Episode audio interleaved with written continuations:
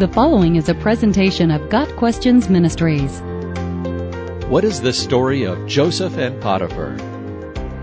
The story of Joseph and Potiphar begins when Potiphar is introduced at the end of Genesis 37 as the man who purchased Joseph as a household servant. Meanwhile, the Midian sold Joseph in Egypt to Potiphar, one of Pharaoh's officials, the captain of the guard. Genesis 37 verse 36.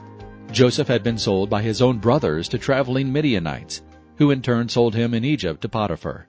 Potiphar was likely a very wealthy man. He was employed as captain of the guard and was able to purchase a servant. Potiphar would likely have led the king's executioners as ordered by Pharaoh. Potiphar clearly enjoyed Joseph's work. When Joseph's master saw that the Lord was with him and that the Lord gave him success in everything he did, Joseph found favor in his eyes and became his attendant. Potiphar put him in charge of his household, and he entrusted to his care everything he owned. From the time he put him in charge of his household and of all that he owned, the Lord blessed the household of the Egyptian because of Joseph. The blessing of the Lord was on everything Potiphar had, both in the house and in the field. So Potiphar left everything he had in Joseph's care. With Joseph in charge, he did not concern himself with anything except the food he ate. Genesis 39 verses 3 through 6. However, the account of Joseph and Potiphar changes when Potiphar's wife asked Joseph to sleep with her. When he refused, she falsely accused him of attempted rape. Upon hearing the charges, Potiphar removed Joseph as servant and sent him to prison. In this Egyptian prison, Joseph found favor with the guards and was soon placed in charge of the other prisoners.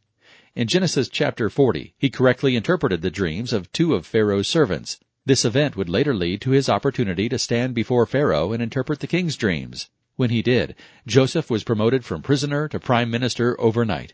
He served as second in command to Pharaoh and ended up providing a way to save his own family as well as the people of Egypt during a future famine. Many lessons can be learned from the story of Joseph and Potiphar. First, God is with us no matter our life situation. At various stages of his life, Joseph was a slave, a prisoner, and a national leader. Wherever Joseph was, God was at work in his life in ways Joseph could not have understood at the time. Second, God calls his people to live pure lives. Joseph refused to join in an adulterous relationship with his master's wife. Though his integrity led to prison rather than a promotion, God later honored Joseph's faithfulness in a far greater way. In the end, Potiphar would have been servant to Joseph.